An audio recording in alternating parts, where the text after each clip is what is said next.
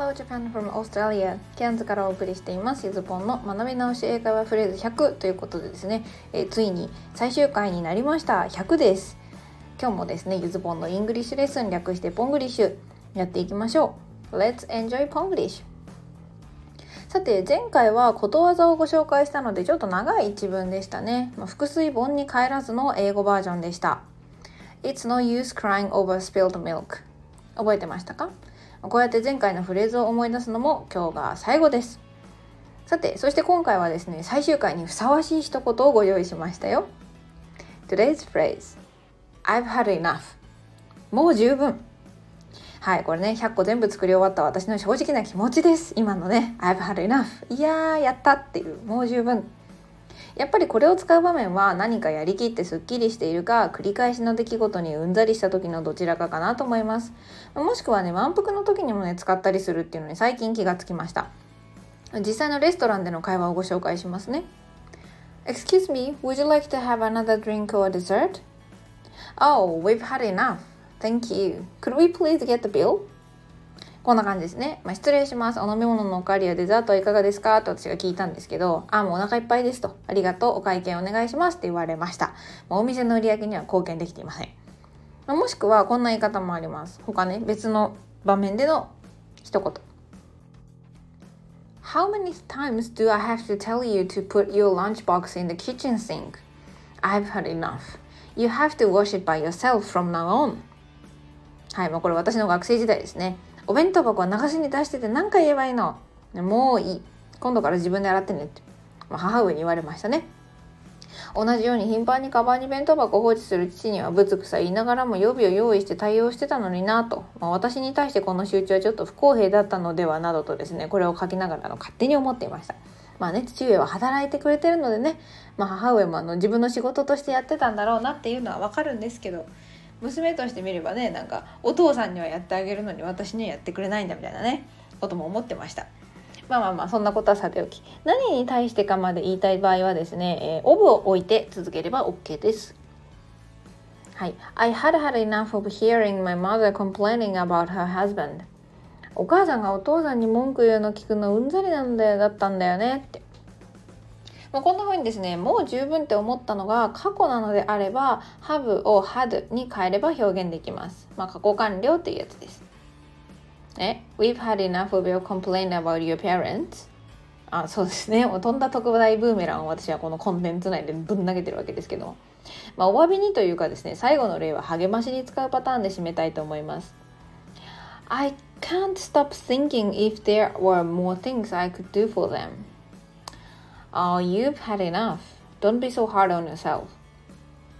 これね、まあ、彼らのためにもっとできることがあったんじゃないかって考えるのがやめられないんだよねって言ってる人に対して You've had enough. 君は十分よくやったよって Don't be so hard on yourself. そんなに自分に辛く当たんないでと。まあね、どうしても後悔が残ってしまう出来事に対してはこんな風に自分に聞かせてもいいかもしれません。I'd had enough と。ね。もしくは I've done enough ね十分やったって言ってもいいかもしれませんね。さあ、えー、ということで後半はですね How to use enough ということで、まあ、最終回といってもですねいつも通り文法系の解説をしていこうと思います。enough はねちょっと正直副詞の中でも若干使い方がトリッキーなんですね。でまあその前にじゃ簡単に形容詞と副詞の違いを確認しておきましょう。えー、文法的にゴリゴリに説明をすると形容詞っていうのは名詞を説明するもの。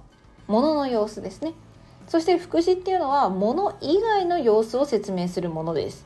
もうちょっとちゃんと言うと名詞以外つまり動詞形容詞副詞それから文なんかも説明します。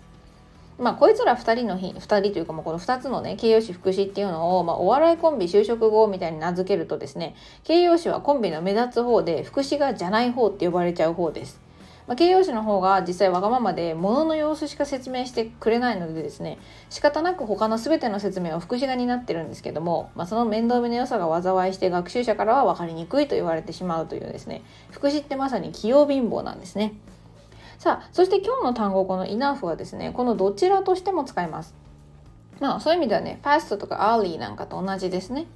例えば he eats fast っていうと彼は早く食べるなので早く副詞なんですけど He is a fast eater っていうと早く食べる人っていうふうにイーターを説明していることになります。まあ、形容詞 enough は特に問題なくですね他の形容詞と同じように使うことができます。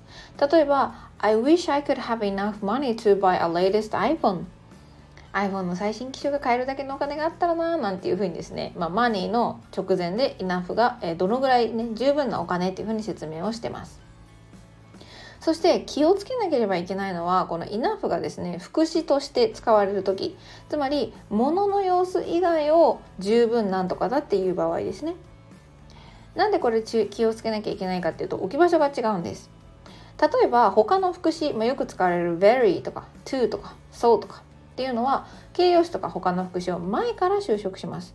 例えば I am very happy とかえー、she talks too slowly とか very めっちゃハッピー幸せとか too まあこれもね、えー、なんとかすぎる slowly ゆっくりすぎるなんて風に前に置いてるんですけど enough はですねこのこんな風にものじゃないものの様子ものじゃないものはいもの以外の説明をするときに説明したい単語の後ろに来るんです。